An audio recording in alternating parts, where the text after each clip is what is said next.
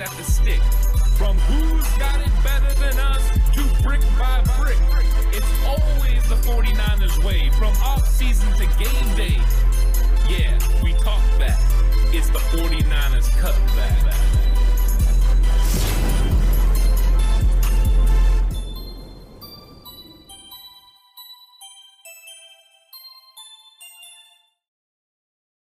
It's 49ers Cutback Podcast time. Welcome to the show. This is the game plan episode. I'm going to go over what I believe the 49ers offensive and defensive game plan is going to be against the Seattle Seahawks. Now, I've been breaking down their film from the game versus Denver. I've looked at their coordinators, looked at their coaches, and how they're approaching attacking different teams because of personnel. What are their strengths? What are their weaknesses? It's been a lot of fun. In fact, if you want to get a full breakdown of the film of Seattle versus Denver and how the 49ers could attack them, head on over to Patreon. It's available there, the scouting report episode. So uh, if you're looking for extra content, you can find it over on Patreon. Of course, there's a lot of other things as well, but the scouting report video is up and live. So check that out. Now, as far as the game plan goes for the 49ers, understanding who the coordinators are is very important. The coaching staff that Pete Carroll has put together is going to give you a really good idea about how they're going to approach scheme. That's one of the most important things, and one of the things I always point out in those videos. Understanding who you're going against is one of the most important things. If you don't understand who you're going against, you're not going to understand tendencies, understand philosophy, and you're just going to go out there and chase ghosts. You're going to chase plays. It's not about plays, it's about how you handle formations and scheme and execution. That's what it's about. And that's what Kyle Shanahan and his coaching staff are trying to do. Figure out the things Seattle does really well and couple that with the personnel that they have. And then you look at your own team and figure out what your strengths and weaknesses are, and then you use those to your advantage. Uh, you try to mask your weaknesses and use their strengths. Now, if one of their strengths uh, matches one of your weaknesses, you have to figure something out. And a lot of that goes into scheme. A lot of that goes into uh, potentially changing the way you approach the game. So finding angles that you can approach and attack a team is one of the major goals you have to have as a coach. That was one of the funnest things I got to do when I game planned was figure out how I'm going to attack the other team figuring out what their strengths and weaknesses are is usually pretty easy. But figuring out how you're going to attack it, number one, so they don't know that you know that's their weakness early on in the football game, and then a variety of ways that you can do it. How many times can I run the same play but make it look different so you don't understand that I'm attacking your weaknesses? And once they do uh, correct, which they always do, especially in the NFL, what will I do next? Making sure you're thinking ahead of the game. It's chess, it's not checkers. Thinking ahead of the game, and that's what this coaching staff is trying to do. But understanding who these coaches are is very important. Number one, the Seattle Seahawks have a new defensive coordinator. Clint Hurtt is the defensive coordinator this year. And uh, all you have to do is look at Pete Carroll to understand who Clint Hurtt is. He does things the way Pete Carroll wants him to do. He's been on the coaching staff for a while. He's been assistant head coach since 2018. Him taking over as defensive coordinator is no surprise because Pete Carroll was going back to what Pete Carroll does. He's getting away from what Ken Norton Jr. was doing, and now he's going back to what he did at USC. He wants these guys that attack off the edge with speed, that force a quarterback to have to step up, put pressure on the quarterback continuously, and then he wants to put pressure interiorly uh, with that defensive line to be able to press you back. That's how Pete Carroll went about it. If you think about the old USC games and days, you're thinking about guys like Clay Matthews and Brian Cushing, who are both good NFL players as well. But that's how Pete Carroll approached it. I watched so much USC, very familiar with Pete Carroll's aggressive style. And that's what they're going to employ. And that's what I saw against the Denver Broncos. They employed that style. They're aggressive. They blitzed. They put pressure on Russell Wilson to make plays. Sometimes Russ did, sometimes he didn't. But he had opportunities to make plays because anytime you blitz, you leave a void in your defense somewhere. So, an aggressive style but it's a way to speed up the internal clock of the quarterback. That's exactly what Pete Carroll likes to do, and that's what Clint Hurtt is trying to do as a defensive coordinator. So the aggressiveness is going to come from your defense. You flip over to the offensive side of the ball with Shane Waldron, and it's completely different. The way that Pete Carroll uh, approaches offense is also how Shane Waldron has been approaching offense. Of course, he comes from the Sean McVay tree of coaches. He's a guy that was in Washington uh, with Gru- Jay Gruden. So that's kind of his basis and where he comes from. You're going to see a lot of unbalanced lines. They're trying to get numbers, the extra tight ends, three tight ends to the right. They're going to count the numbers. If you don't adjust enough with the defenders moving over half a man, they'll run strong side. and they'll try to get lanes and avenues to be able to run the football because they really don't have the personnel to be able to man up and beat you. They have to make sure they outnumber you on one side of the football. Now, that is a good philosophy to have. Lots of coaches go with this. It's basic football, right? If I have more guys on one side than you, or I have more guys in the box than you do, I have a better opportunity to be successful in the play. That's what they do. What they do, though, is once you do correct, then they'll run weak side. And all you are is one guy uh, from missing a tackle away from a big play, which I saw against Denver. Linebackers and safeties who had opportunities to fill in the hole and able to stop Rashaad Penny.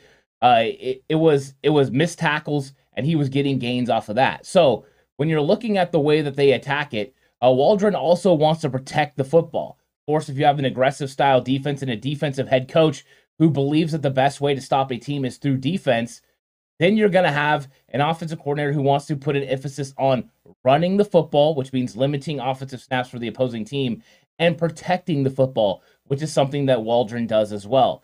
So these guys, that's how they approach it. That's how they're going to get after it. So let's talk about the ways that the 49ers can attack the Seattle Seahawks. Now, first off, let's go with the 49ers offense this time. Last time I let off with the defense. Let's go with the offense this time right away, those edge rushers in this 3 4, those outside linebackers that come up to the line of scrimmage, they want to move with great haste up the field. They're very fast.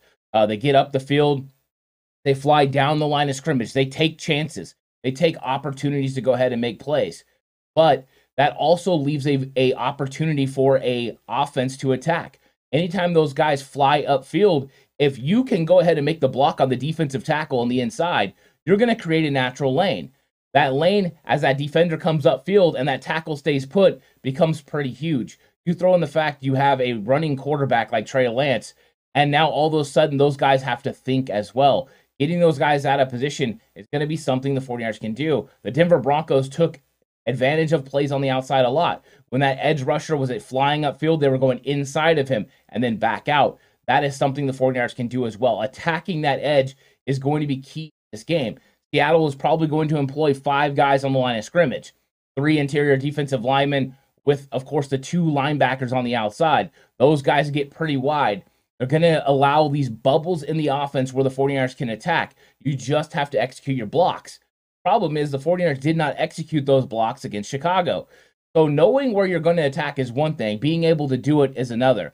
But one of the ways you want to do it is make sure you have specific blockers handling those situations. You would love for George Kittle to be able to be out there and be the point man on the edge and make those blocks. That probably won't happen. But one thing you can take advantage of is those edge rushers don't pay attention to the surroundings a lot. So you can cheat a wide receiver like Jauan Jennings in, have his split from the offensive tackle be lesser than normal, and have him come down on that defensive end like Taylor, uh, block him down. He wasn't paying attention a lot, and he was getting kicked inside by Sutton. Those are plays that you can get. Then when you run the pitch play around the outside, you know you have Kyle Juszczyk leading the way and he can make a play. If you pull Mike McGlinchey as well and you're able to get that tackle frozen with a read option type look, uh, it can do a lot of things for you. But running the pitch is important. Get that guy down, get around the outside where a Kyle Juszczyk can go ahead and make a block on the second level. There are avenues to attack, and outside is the way to go early. If the Seahawks continue to employ that five man front, once you do that, you know that they have two linebackers on the inside. Those two linebackers in the on the inside are enough inside that you have lanes to be able to get to them. You want to go ahead and reach block with guards on those tackles, you can get your offensive tackles to the second level and be able to secure them. Plays to the outside are open. You can leave a nose tackle unblocked on the interior if you pitch the ball out with great haste. Doing so means you have the numbers. Get your center, Jake Brendel, up to the other linebacker. Make it so you can get on these guys and make it difficult for them to be able to help in the run game. So, stretching the Seattle Seahawks horizontally is something the 49ers can definitely do. Once they stretch to the point where uh, they're stretched too far, then you're going to have interior lanes where you can attack in that C gap. The C gap is between the guard and tackle. That'll be available. The D gap, if there's a tight end right there, those are approaches you can definitely have. Uh, I'm sorry, between the tackle and, and tight end is the C gap. My apologies. Uh, so that's where you can attack, and that's going to be a bubble in this defense the way that they approach it. So the 49ers need to take advantage of this run game. Now, my questions for the 49ers offense is can Jeff Wilson Jr., Jordan Mason, and TDP be able to attack those lanes because of speed. You need to have enough speed to get out there. Do the 49ers have enough speed at the running back position? That's something that needs to be answered. Deebo Samuel does, but how many carries do you want to give Deebo Samuel as a traditional running back? I'm not sure there's that many that you want to. So the 49ers are going to have to find some give and take. Now, one thing that can also help this run game, and notice the focus is on the run game because the 49ers still want to run the ball 35 times in this game, is using Trey Lance to freeze those guys on the edge as well. So part of the reason you have the five guys on the line of scrimmage is to help stop the outside zone, but it's also to help stop the boot plays from happening. Because if you run a boot play and you have that outside linebacker there, it's hard for the offense to be able to account for them. When they wash and work their way down, that guy has freedom to be able to stay outside on your quarterback. So knowing that that's going to happen, you can take advantage of that. So when you run those run plays now to the other side, that edge rusher is staying home. If he doesn't squeeze down with that tight end or t- a tackle that vacates, it's going to leave you leave huge lanes for them to be able to run. So a play action where Trey even boots out will freeze that guy or freeze a corner, which they were blitzing a lot against Denver, and that's going to give you those runs. So look for those cutback lanes to develop. He's running to the left and he's going to open up to the right because you freeze that edge rusher. The linebackers have to commit to stopping the run. They have to. If they don't, they're going to be outmanned. They're going to be defeated by this 49ers offensive line. So it puts a lot of pressure on these edge guys. And with their aggressive nature, sometimes they're just going to absolutely miss. And that leaves you opportunities for big plays. So that is the weakness of the Seahawks defense right there in the run game. Take advantage of that. Take advantage of those edge rushers' aggressiveness, the style in which they play, and overall alignment against the 49ers. As far as the pass goes, because of the aggressive nature at which these linebackers play, you can catch them cheating up. They will fly up. So when you get play action passes, you can locate Kyle Juszczyk and whoever your tight end is, whether that's Tyler Kroft, George Kittle, or whoever, down the field for plays. There were big plays available for this for the Denver Broncos. They didn't always execute, uh, but they had guys open. Also, you throw in the fact Jamal Adams isn't going to be playing. But Jamal Adams not playing, he's one less guy you have to worry about doing big time things in the box. He was helping in the run game but also helping take away some of the tight ends and things over the middle. He's gone. Going to have to make some adjustments there. So RPO is a part of this game as well. The way these linebackers move and the defensive alignment up front means there's going to be clear avenues to be able to get the ball. Anytime you go to a, a three receiver set and you're in a base look and you get a linebacker like Jordyn Brooks mat- matched up on the outside or Cody Barton, you have an advantage. What you want to do with the tight end or fullback in that situation is up to you. But if you run a play action off of that, you're going to make that guy's eyes go inside and you're going to have an advantage there in an RPO. I think those are big time advantages for the 49ers. We've seen the 49ers take advantage of this before, putting Kyle Juszczyk out wide and letting him go down the field because of Pete Carroll's stubbornness to stay in his base set against base looks. If he goes to a nickel, you outmatch them in the run game. So it's one of those things where Pete's caught in a pickle. How does he figure it out? That's one of the things the 49ers can attack. And then the last one I'm going to get into is Tariq Woolen, the young rookie corner. Uh, yeah, he's fast, he's big, he's physical. He's going to be a player in this league, but not yet. He's grabby. Uh, a lot of times his eyes are undisciplined. He loses his his space in zone, which Seattle runs so much zone. So I think the 49ers can take advantage of Woolen. They can get his eyes going into the backfield. They can run some of their rub concepts, some of the things that they like to do, get somebody going downfield, have someone to break off, and they'll have separation. If Trey Lance can throw in rhythm, he can get the ball out to these guys, and they can make some plays. So those are areas to attack the Seattle Seahawks on offense. On defense, it's all about stopping this run game. Seattle, like I said, is pretty basic. They want to get to the numbers. They're going to run diamond formation. That means they've got two running backs in the pistol next to quarterback uh, and then they got a running back behind him.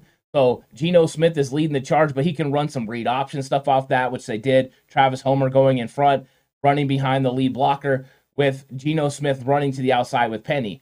Those are things they can definitely do. That doesn't stress the defense very much. The 49ers are used to playing against that style of offense because they see it with Trey Lance running read option in practice. That's not going to be where the strain is. The strain is going to be making sure you can stop them when they load up with the extra tight ends because another thing they like to do off of that, yeah, they have an overloaded side. If you adjust too much, they run behind it. And then also they like to motion one of those tight ends, get your attention going one way, and then run a play action pass where they run a flood. Flood means they put more guys in the zone than you're going to be able, capable of blocking. Uh, normally, you would say three guys flood a zone. You have somebody that goes short, intermediate, and long, and you get a levels concept. The Seahawks didn't do that. They put five eligible guys in one area, and then Geno Smith just located someone. It didn't work out uh, with a big gain, but it just shows what the Seahawks are about. They're about short gains. If you have a third and two situation, they will go to the short guy. Geno Smith will look for the guy right away to get the ball. They're stick movers. They want to get first downs. That's what they're about. They're not about explosives right now. Everything that was happening in the first half for the Seattle Seahawks was underneath stop routes. Denver Broncos were playing off. They were playing two deep safeties.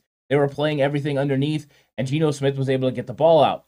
As the Denver Broncos started to adjust and started squatting on those short routes, the offense for Seattle sputtered. They weren't able to get the, the ball moved down the field. They weren't taking the shots to DK Metcalf and Tyler Lockett that we saw from Russell Wilson. That is not a big part of their game. And when Geno Smith had opportunities to beat the zone and absolutely rip one down the field, it, he didn't do it. He had a nice window a couple of times where he was in right past the corner and in front of the safety. And when you're in that cover two, if you rip that football, that's going to be a big time gain. Wasn't willing to take those chances, and it showed because they didn't score in the second half.